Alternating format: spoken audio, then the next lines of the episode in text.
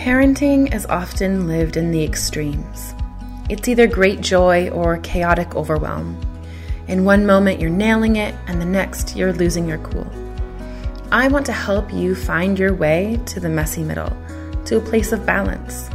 You see, balance is a verb, not a state of being. It is a thing you do, not a thing you are. It is an action, a process, a series of micro corrections that you make each and every day to keep yourself feeling centered. We are never truly balanced. We are engaged in the process of balancing. Hello, I'm Dr. Laura Froyen, and this is the Balanced Parent Podcast, where overwhelmed, stressed out, and disconnected parents go to find tools, mindset shifts, and practices to help them stop yelling at the people they love and start connecting on a deeper level, all delivered with heaping doses of grace and compassion. Join me in conversations that will help you get clear on your goals and values and start showing up in your parenting, your relationships, your life with open hearted authenticity and balance. Let's go.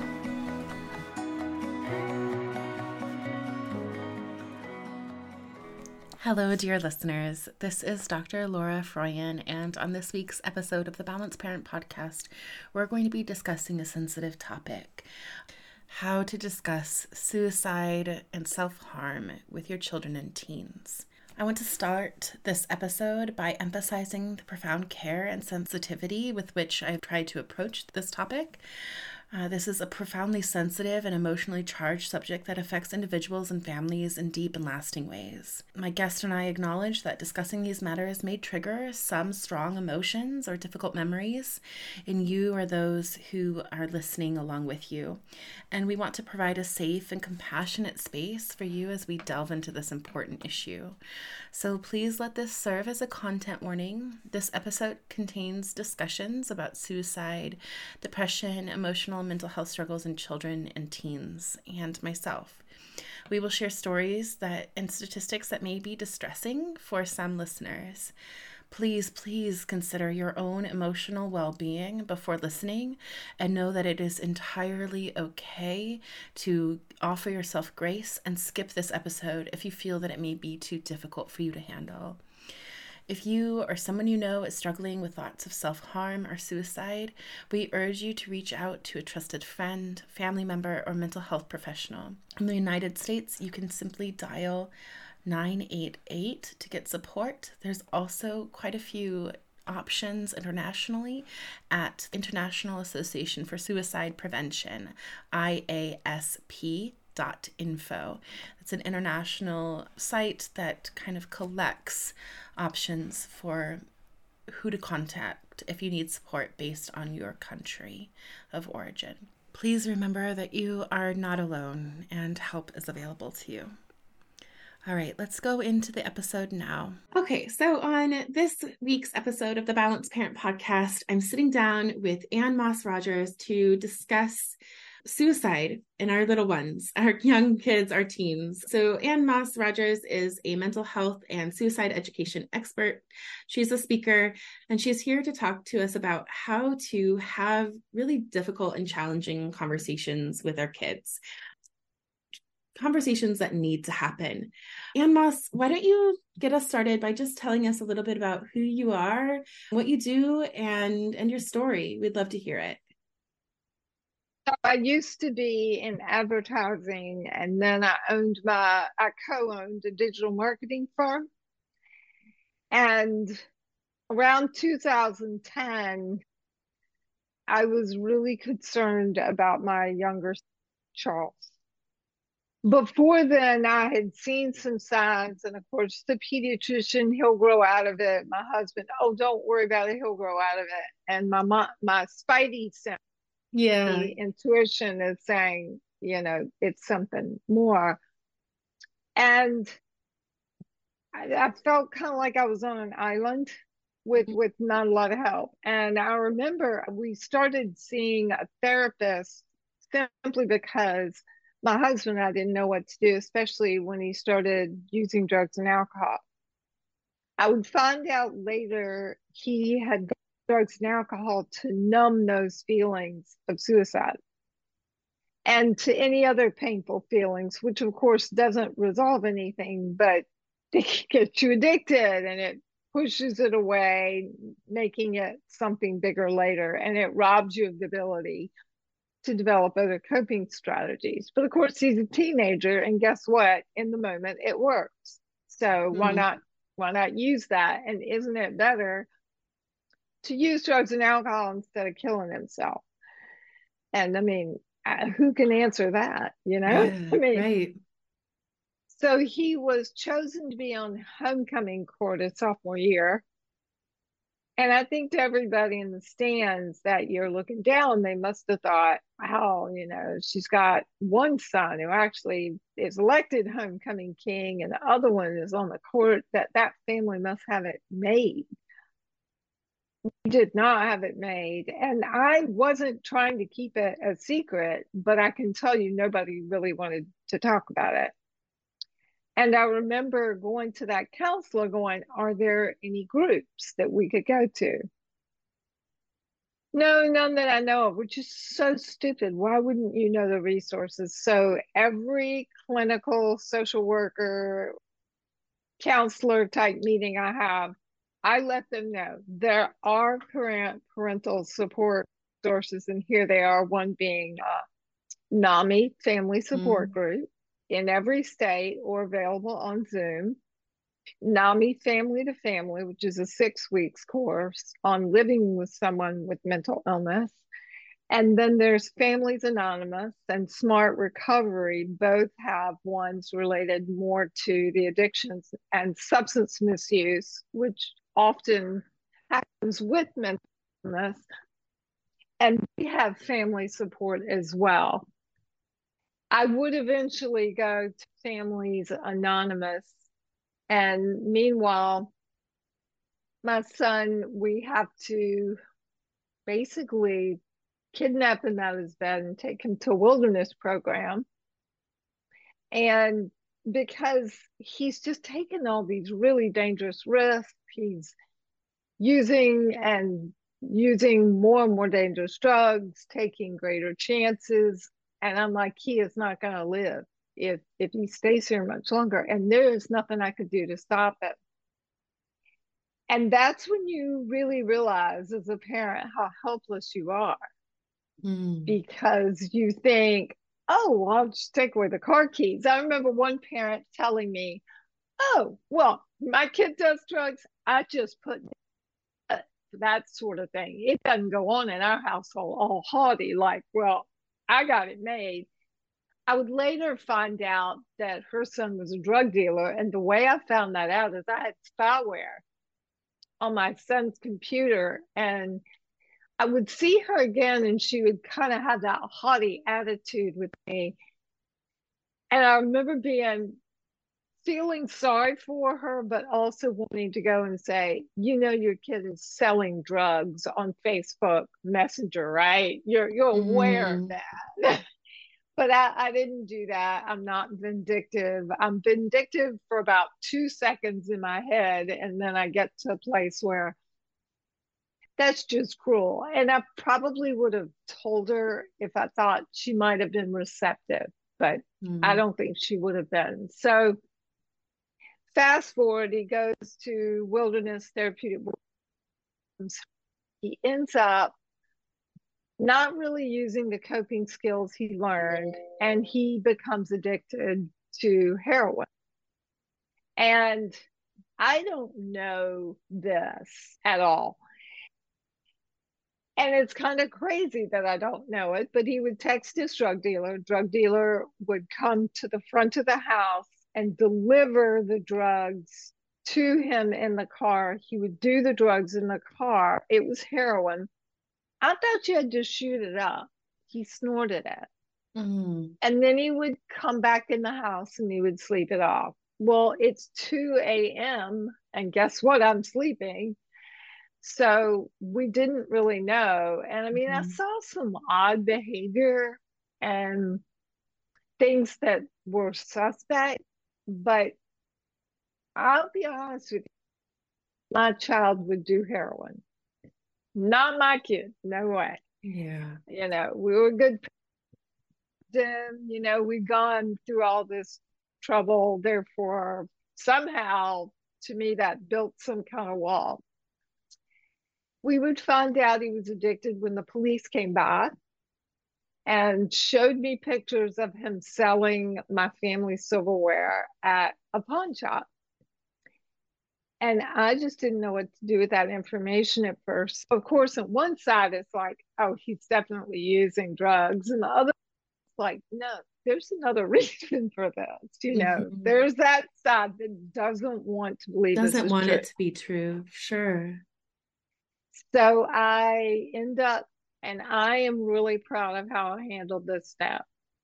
I sat down with my child gently calmly without yelling. And I said, the police came by and they showed me pictures of you selling our family silver. I looked in the box. There's one spoon left. I suspect drug use. His dad was on speakerphone, by the way. I said, why don't you tell us what's been happening? And he goes into this big story. And I listened to the whole thing and he goes, Well, do you believe me? And I just said, You know, Charles, that is some story. And then you know what I did? I shut up. I said nothing. I didn't lecture. I didn't ask mm. more questions. If we leave those stretches of silence, it gives our kids a moment to process the information and a lot of really rich, valuable information can can come in those silences if we shut mm. up long enough. Yeah. And that's what I did. And then he would eventually, and it probably wasn't more than a minute, but it, it felt like a long time. Yeah, those silences can feel really long. Right. And he, he confesses to, he thinks he may be addicted to an opiate. He never says heroin because heroin is, you know, ugly and dripping with stigma, you know, mm. wants to really be associated as a heroin addict. And I, and Charles didn't want to be that. You know, he mm-hmm. didn't start all this to, to grow up to be, you know, addicted to heroin he would go to detox and rehab into recovery house. And then he would relapse. They would take him back to detox. He saw a friend of his there and they left together. And for two weeks, we didn't really know where they are, were. We got the occasional text and we got each got a call. Here's what I wish I would have done.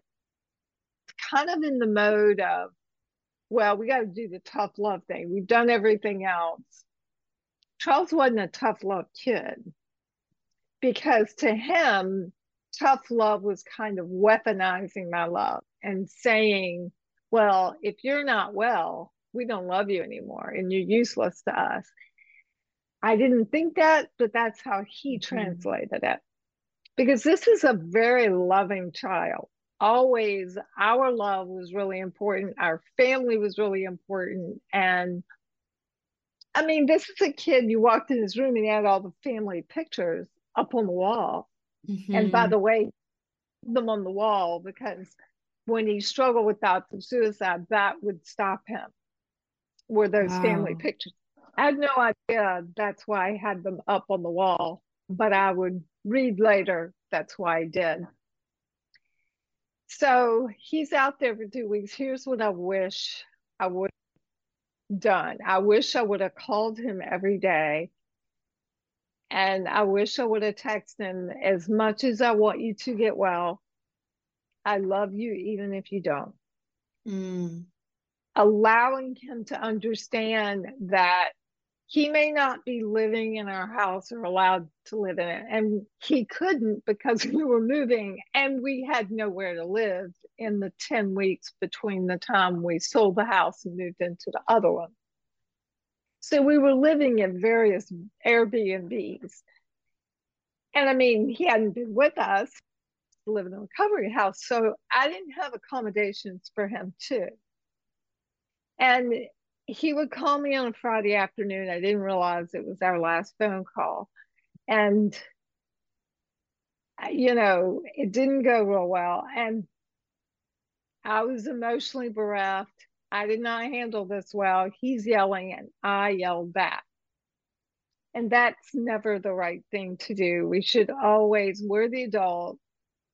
If we start yelling, it escalates their behavior and they're just going to get in that vortex of emotion. And we need to avoid that by staying out of that vortex of emotion and keeping in check our own emotions. But I was so emotionally spent with the house selling and him being out there. And we just, we had only known about the drug addiction for maybe 30 days or actually less, but if let's just say 30 days. So I didn't even wrap my arms around it.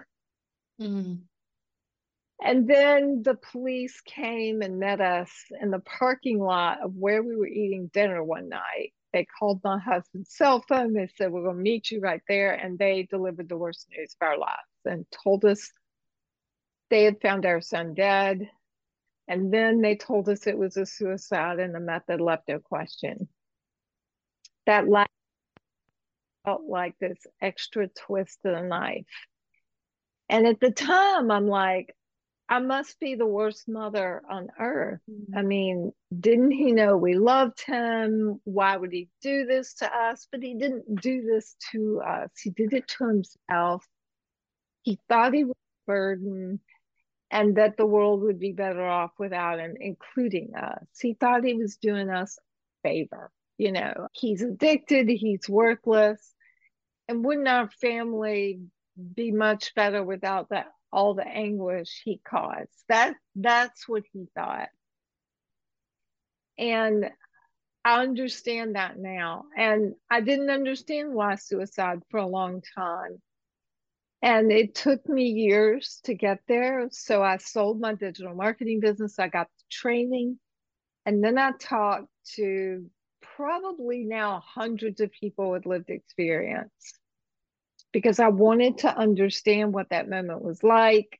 And it's different for everyone, but you know, some people have lived with thoughts of suicide since they were eight years old and have lived with those thoughts.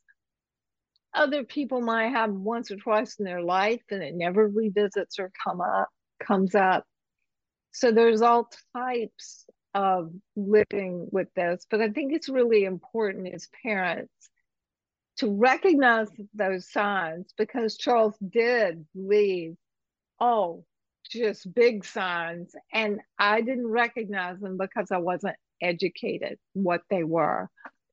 Anne Moss, I just want to, before I jump into questions, because I have them, I just, I just, I want to express my compassion for you and my gratitude that you've turned such a painful moment in your family's history into an opportunity for all of us to reduce suffering in the world and to learn more. So I just, I really appreciate your bravery and willingness to do that. Lauren, I didn't think I could survive pain like that. I've never felt anything like that ever in my life. I mean, for a year, I would curl up on the floor and just scream and cry and kick the wall about how unfair it was. And, you know, you want to go back and redo everything because you see the errors afterwards, you see what you missed.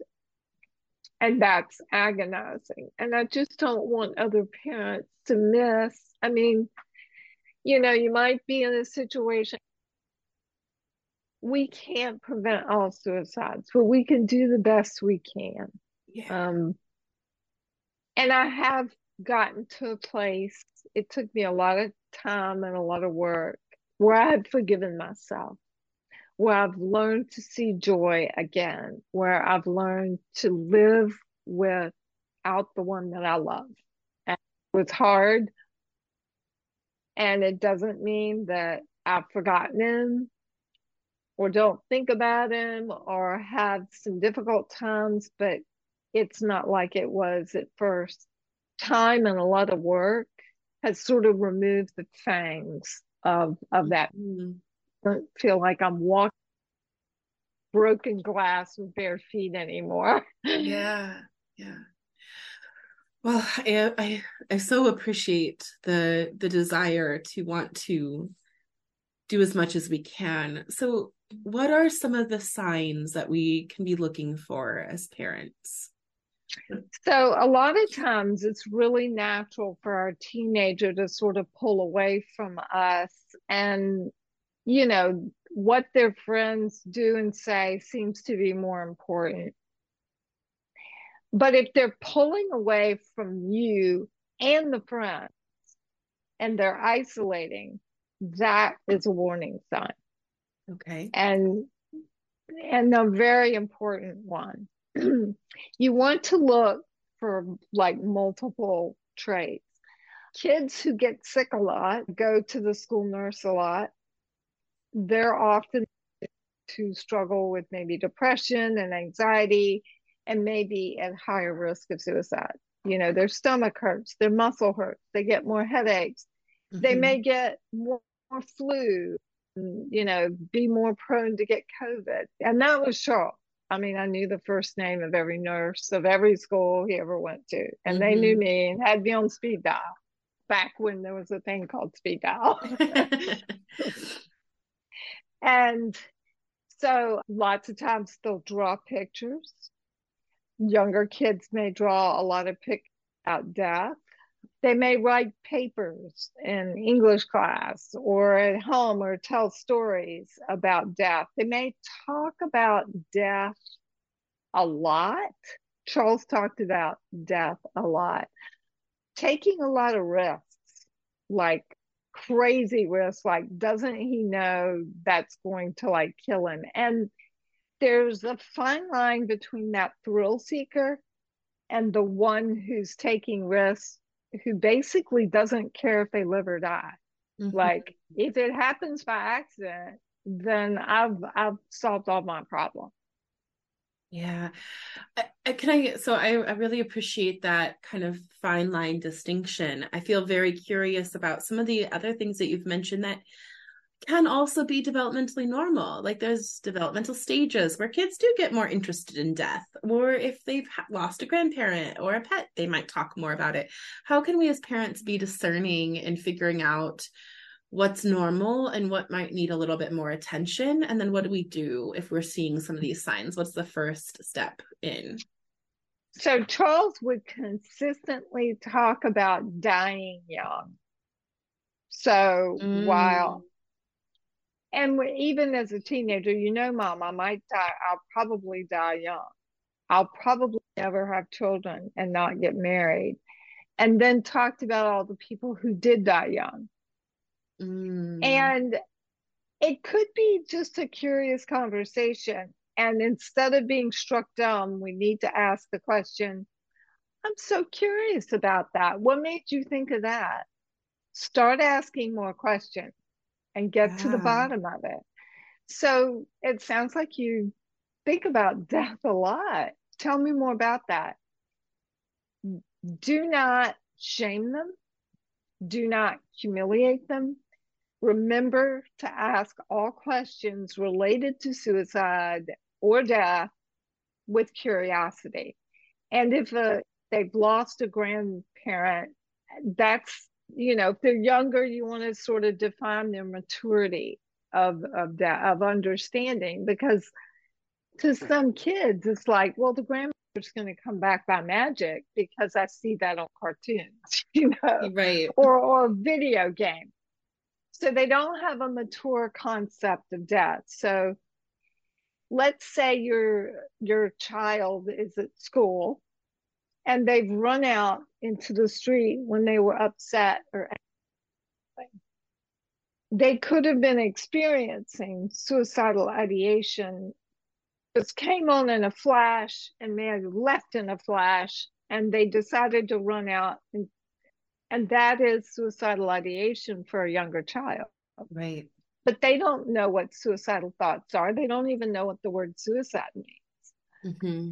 So you would ask, so if you were to ask a teenager, are they, and you want to know if they're thinking of suicide, you want to say, are you thinking of suicide? For a younger child, you want to say, were you trying to make yourself dead? Mm-hmm. So you want to find out, was there some intention behind the act? Now, it may be different when you talk to them because they would have come out of that sort of spell, mm-hmm.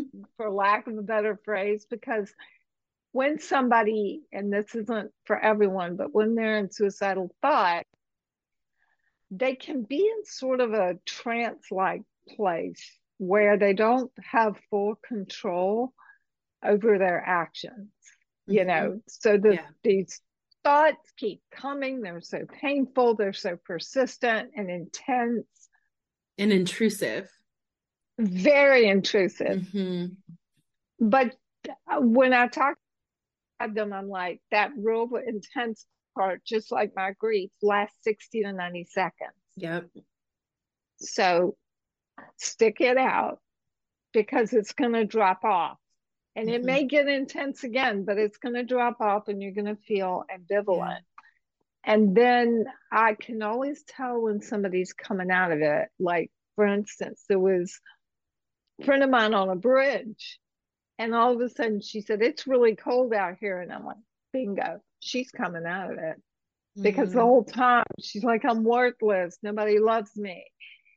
And I just, it's really important to listen to that person and and not and not try to fix it but i gotta and and also say what they say mm-hmm. so they'll talk about death a lot they'll say i'm so worthless Mm-hmm. I can't do this anymore. Oh, I have a solution to fix this. I feel so overwhelmed. I just want to die. I'm going to kill myself. funny that when people say, I'm going to kill myself, how the parent will say, Oh, well, because they said it, therefore they're not going to do it. no, they're telling you because they want to talk about it. Yeah parents don't want to ask that question are you thinking of suicide because what's the first thing that they think laura i mean i think that a lot of parents are afraid it's going to give the kid ideas that they didn't have right. before first question i got last night from a student and it's always the first question even if i put it in the presentation from parents won't it plant the idea in their head mm-hmm. the answer is no I will say the flip side of that is if they're at school and exposed to the suicide of a student and they're going through that period, they are at higher risk. But yeah, talking absolutely. about it, talking about it doesn't give them the idea, but instead gives them the opportunity to talk about it. And what you'll see most of the time is relief. Like, my God, finally, yeah, somebody is yeah. yeah. You know, so I've I've experienced suicidal ideation my entire I mean, since I was 13, I think is the first time I remember really really having those thoughts come in. It's not something I talk about often, but I still experience that suicidal ideation from time to time during moments of extreme stress when my window of tolerance is very low. It's one of the places my my brain goes. And Right. I can imagine at 13 if a parent had asked me some of those questions. Have you ever thought about harming yourself? Do you ever, you know, think about those things? I would have been so relieved because I thought I was so crazy as a 13 year old. I thought no one else was thinking these things. I thought I was so bad and so wrong for thinking about them. It took me until college studying psychology and really into grad school for me to really understand how not alone I was and how not how common some of those thoughts can be and how much support there was for me. I didn't know as a teenager. It would have been such a relief to have a parent to talk to about it. Wow. Well, I really appreciate your being so vulnerable. I think those stories important. And if it weren't for people like you, Laura, sharing their stories with me, I swear I would have folded up like a napkin and given up. I mean, it was it was the people who had been through this who so generously shared their hearts and their stories that helped me understand that my son didn't kill himself because I was a crummy mother. And I held on to that for a pretty long time. I also want to point out we do not want to say, Are you thinking of harming yourself? Unless we are talking about self harm. Yeah. We want to say, Are you thinking of suicide? Are you thinking of killing yourself? Can we, we talk gotta a- ask it just Straight like up, that. yeah. Can we talk a little bit about the difference between self harm and the drivers behind self harm versus suicide and what parents should be looking out for as them being kind of two discrete categories? Because I also know that in addition to an uptick in teen suicide and younger and younger suicide self harm is also something that is Oh, yeah. very big very happening almost ha- happens via social media too now they, these kids have so much more to contend with than what we did can we talk a little bit about some of the differences and how parents Absolutely. yeah So self harm is also called non suicidal self injury. Kids who are self harming are not attempting suicide, but they are attempting a way to sort of release the pain. So, you know, somebody who self harmed told me, she says, I don't get all this mumbo jumbo in my head, but I get blood. And when I would cut myself and I would see the blood, it's like, that's what pain is. I understand that. Mm, And she said it was a way to sort of release the pain in a way she could understand. that makes sense Uh, yeah, a lot of kids sort of get addicted to it. It's kind of a thrill. there's an and adrenaline yeah Yeah, and they're wanting to feel good. So there there are a lot of reasons for it. Those are the two main ones. Kids who are self-harmers are only at higher risk for because they're they don't fear the pain. So a Mm, lot of people will say, no, I'm not doing that because it might hurt while I'm doing it. And if a Mhm. child who has been self-harming is also having those urges, they're just more likely to attempt because that's not a hurdle for them. got They've it. been through the pain from cutting. So it is not a suicide attempt, but that's why the risk is is greater than mm-hmm. other kids. Okay. Thank you for that. So, if we ask our kids this really hard question, are you thinking about killing yourself? Are you thinking about suicide? And they say yes. What do we do besides not freak out in the moment? well, I'm glad you said that because that's number one. Don't freak out. And a lot of people don't want to ask it because they are afraid of the answer. They don't know what Mhm. to do with it if that child says yes. And if I leave it alone, then I don't have to deal with it and everything will be okay. That's what your brain is telling you. yeah. But you need to go with what you feel in your gut. So your first reaction might be that sense of panic. You got to stop and take a deep breath. You have to meet them where they are right now. The most important thing is they are sitting in front of you. They have confessed this to you, which is something I never got. I did not know that. That is a gift. It is a Mm. huge gift. This child has also opened up to you and shared something so deep, so difficult. They've said yes. Your first response I am so honored you trusted me with that information. I know it was hard. Mm. And I really appreciate you being honest.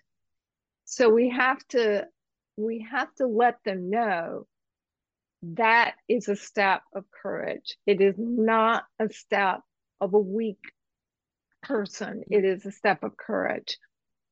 we cannot shame them out of suicidal thoughts. We, you know, did you ever ask to have suicidal thoughts? Was it something you desired no. or did it? You, no, right? you know, I've been, I've spent so much time being ashamed of them.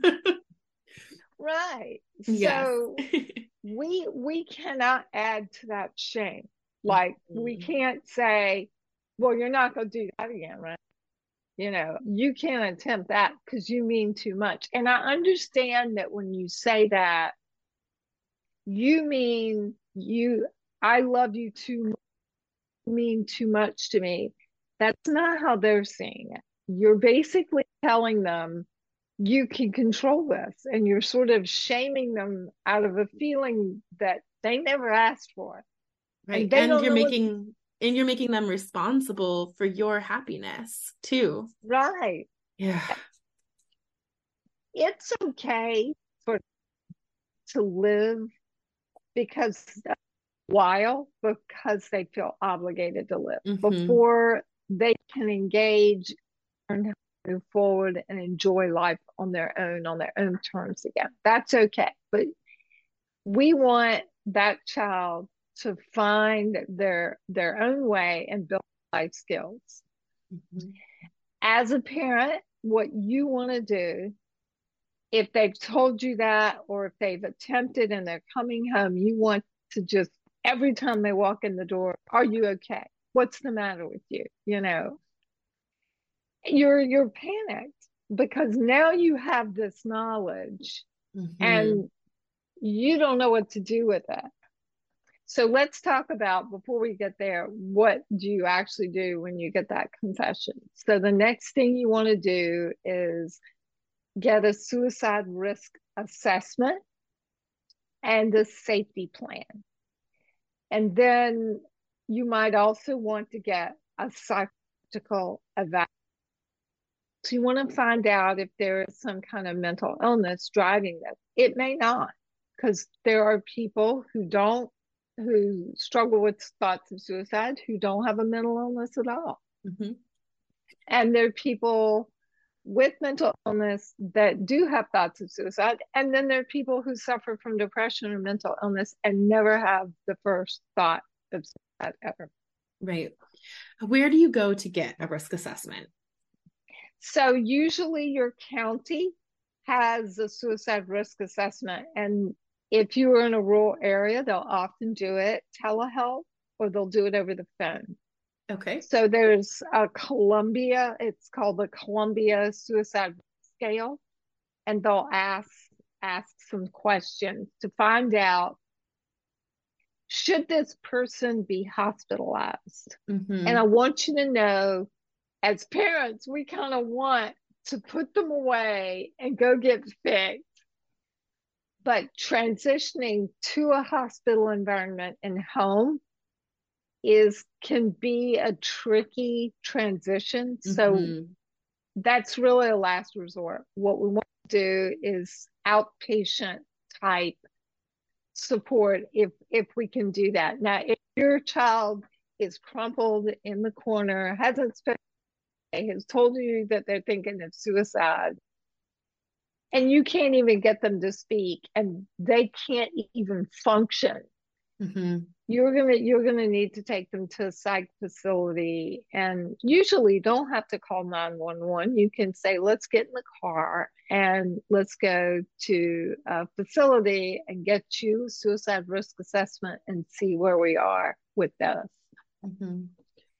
to your best ability you want to tell them what the next steps are or you call and put it on speakerphone so you're yeah. both listening at the same time.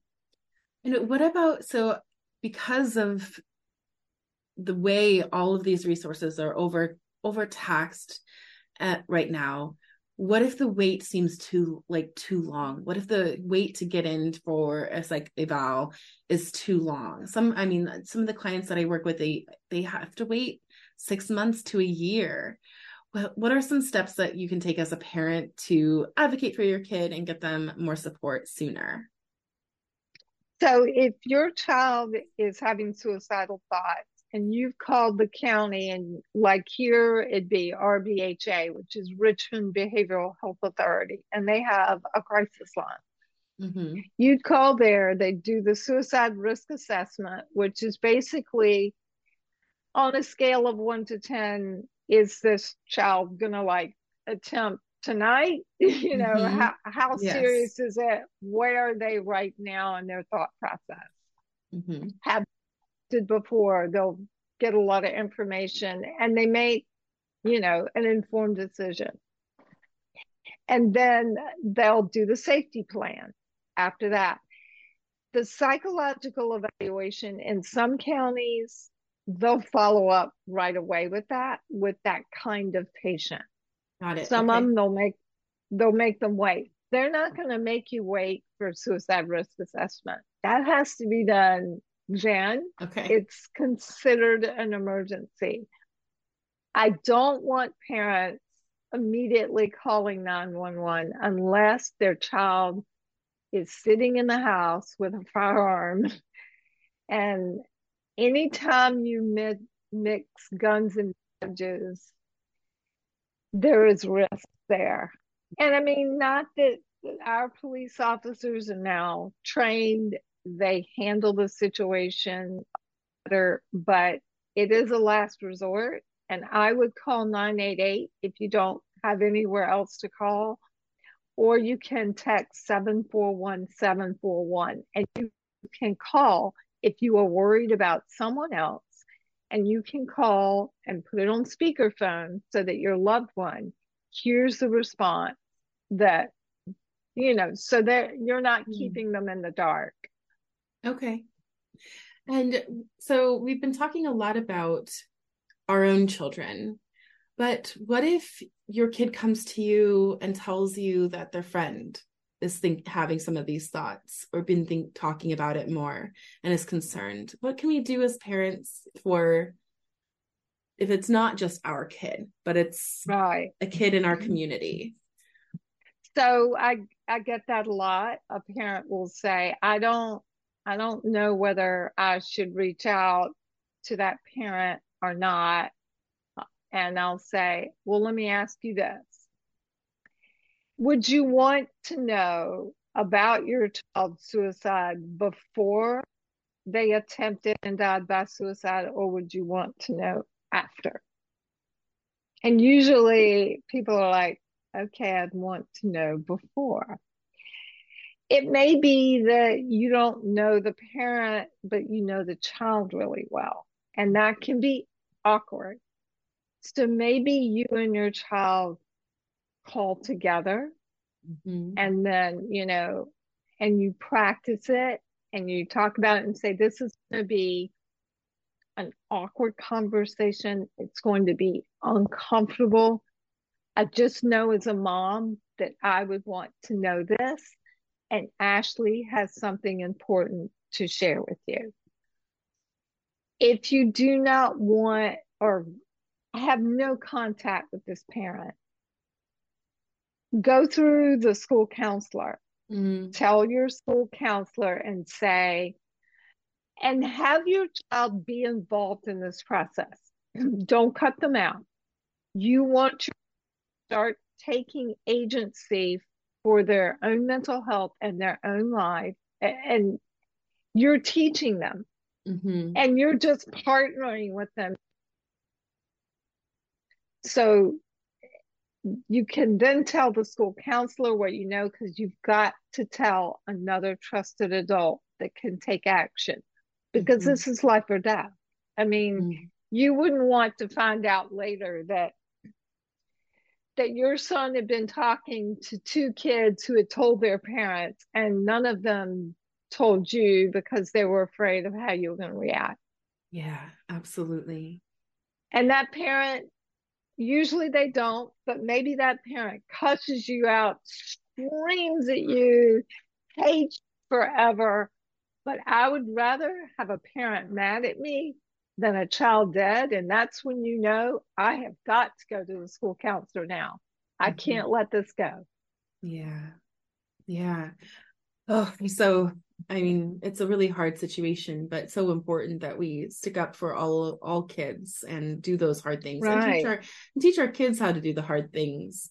Um, I lost a friend in college. Um, she survived her suicide attempt, um, but because I called, um, got I got her help.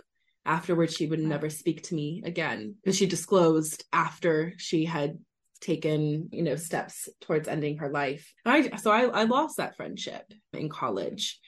It was a really hard thing to do as a you know i was 19 it was very hard to face that. But that person has a life and a family now too you know?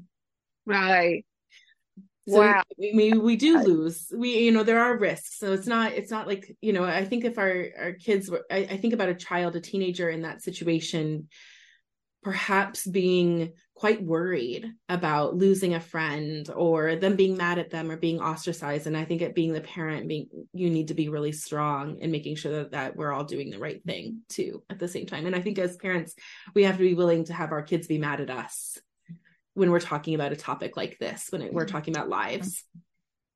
Exactly. And so what you said there number one wow i'm I'm amazed and really proud that at 19 years old you did the right thing and you took that risk and it it kicked you in the butt but yeah. You know it's kind of like my mom started to talk about suicide and the very first time she did it she reached out to a friend who had lost a child to suicide and as soon as she called and said she wanted to talk to them they hung up on her and she was like in her 80s and she called me and she, she you know she was so hurt and i'm like i just started crying i said mom i'm so proud of you and then she got over the hurt because i that's really coming a long way for her you mm-hmm. know i mean this is somebody who never talked about mental health or, or any mm-hmm. of the mm-hmm. ugly family stuff and reached out to someone and she got the door slammed in her face but she did it and i was just so proud of her for doing it. There was a young lady who called 911 on a young man and he had a firearm. So she actually made the right call by calling 911 he had it in his possession and he was telling her over the phone that he was going to kill himself. The cops show up at the door. The parents are like what are you doing here? I had no idea. He's just upstairs in his room. They mm-hmm. call the young man down. He comes down and they say, Well, mom, we will bring you in this conversation, but we want to talk to him first. Everything's okay. He's not in trouble. Just to kind of calm her nerves. Yeah, of yeah. course, she's still freaking out what they want to talk about they talk to him and then they talk to the parent and he ends up going to the ER. Mm. He is so ticked off at this young lady calling 911. Yeah. And so the mom calls me and says, Oh my gosh, what do I do? He's so mad at her. And I said, He'll probably call. Me. But I want you to defend what she did and say, you know, it's only because she cares about you mm-hmm. that she did what she did. And I, quite frankly, am glad she did that because it saved your life. And where would I be, you know, yeah. now if you hadn't done that? And I said, part two is you need to call this young lady because she's freaking out. Yes. Yeah. She has no idea how, you know, how you feel, and you need to tell her, all right, right now he's ticked off. Here's the stance and I'm so grateful you. You did the right thing. Thank you so much. I yeah. I will ne- I can't be more grateful. Let me tell you, this child had been freaking, hadn't been sleeping. She was worried. Nobody was talking to her. Oh. And so you know, just by the fact this mom called. A couple weeks go by, she sends me a picture of the two of them hanging out. So he had called her and told her, thank you. And they got to be friends. And, you know, this isn't like your 19 year old story, but I think the difference is in this case, the mom said she did the right thing. I'm really proud of her. And it was mm-hmm. so brave. And think about how scared she was to do mm-hmm. that. Yeah. And I think a little later on, he was able to put on that hat and understand how absolutely frightened she was to make that call. Yeah. Because it is hard. I've had to, and it is hard. And I've had one person get really mad at me, but she got, she was grateful a few weeks later. And, yeah. but like you, it could go another way. And yeah. I just had to take that chance. Yeah. Um, so I feel like we've spent a lot of time talking about those kind of deeply pivotal moments. I'm yeah. kind of curious if we can talk a little bit about how, you know, as so as we wrap up, I want to be respectful of your time. I just want to touch on is there anything we can be doing as parents to as an earlier prevention, you know, to prevent right. that kids getting from that point um, to that dark place. Right. So, first of all, we have to understand why our children aren't developing the skills that we developed as children. Because when the digital age moved in, that which we thought would bring us together, pushed us apart. Mm-hmm. And our kids started getting less face to face time than generations before. Well, that face to face time, time on the playground, negotiating with the neighborhood referee that's not been paid, you know, that you've got, you know, you got to figure out if you don't like the call and you've stalked up, well, you got to negotiate yourself back into the game, right? Or you got no friends. so that was kind of my world. Well, our kids aren't getting enough of those opportunities to build the resilience. So we need to start building those in our parenting skills and we need to start building those opportunities in school. And I have a list of nine. We're not going to get through them all, but I'm just going to touch the most important. And the first one is listen more and lecture less. Mm. Our kids are not feeling seen and heard. We're lecturing them, we're telling them what to do, and they'll tell you the same things over and over because they do not feel heard. Yeah. And we need to shut up and we need to acknowledge. So, what you're saying is that you think that all your friends hate you. So, tell me more about that. Why do you think that? Instead of refuting, oh, that's not true. You're absolutely wonderful. And then mm-hmm. being sort of cheerleaders and pushing them into the light. Mm-hmm we need to allow them that moment of not being okay, of being in pain without punishing them and shaming them and drowning them in toxic positivity and parent cheerleading. Right. And if we do that, they're more likely to come back to us when they're struggling. And I'm going to share one more tip of the nine, and that is be vulnerable yourself. Mm and I don't mean saddling them with some huge issue, but let's say you're going to work for a new job. You're really, really nervous and you want to make a good impression and you're feeling really anxious. You may tell your children, I have been so angry and irritable. And I'm going to tell you why. It has nothing to do with you.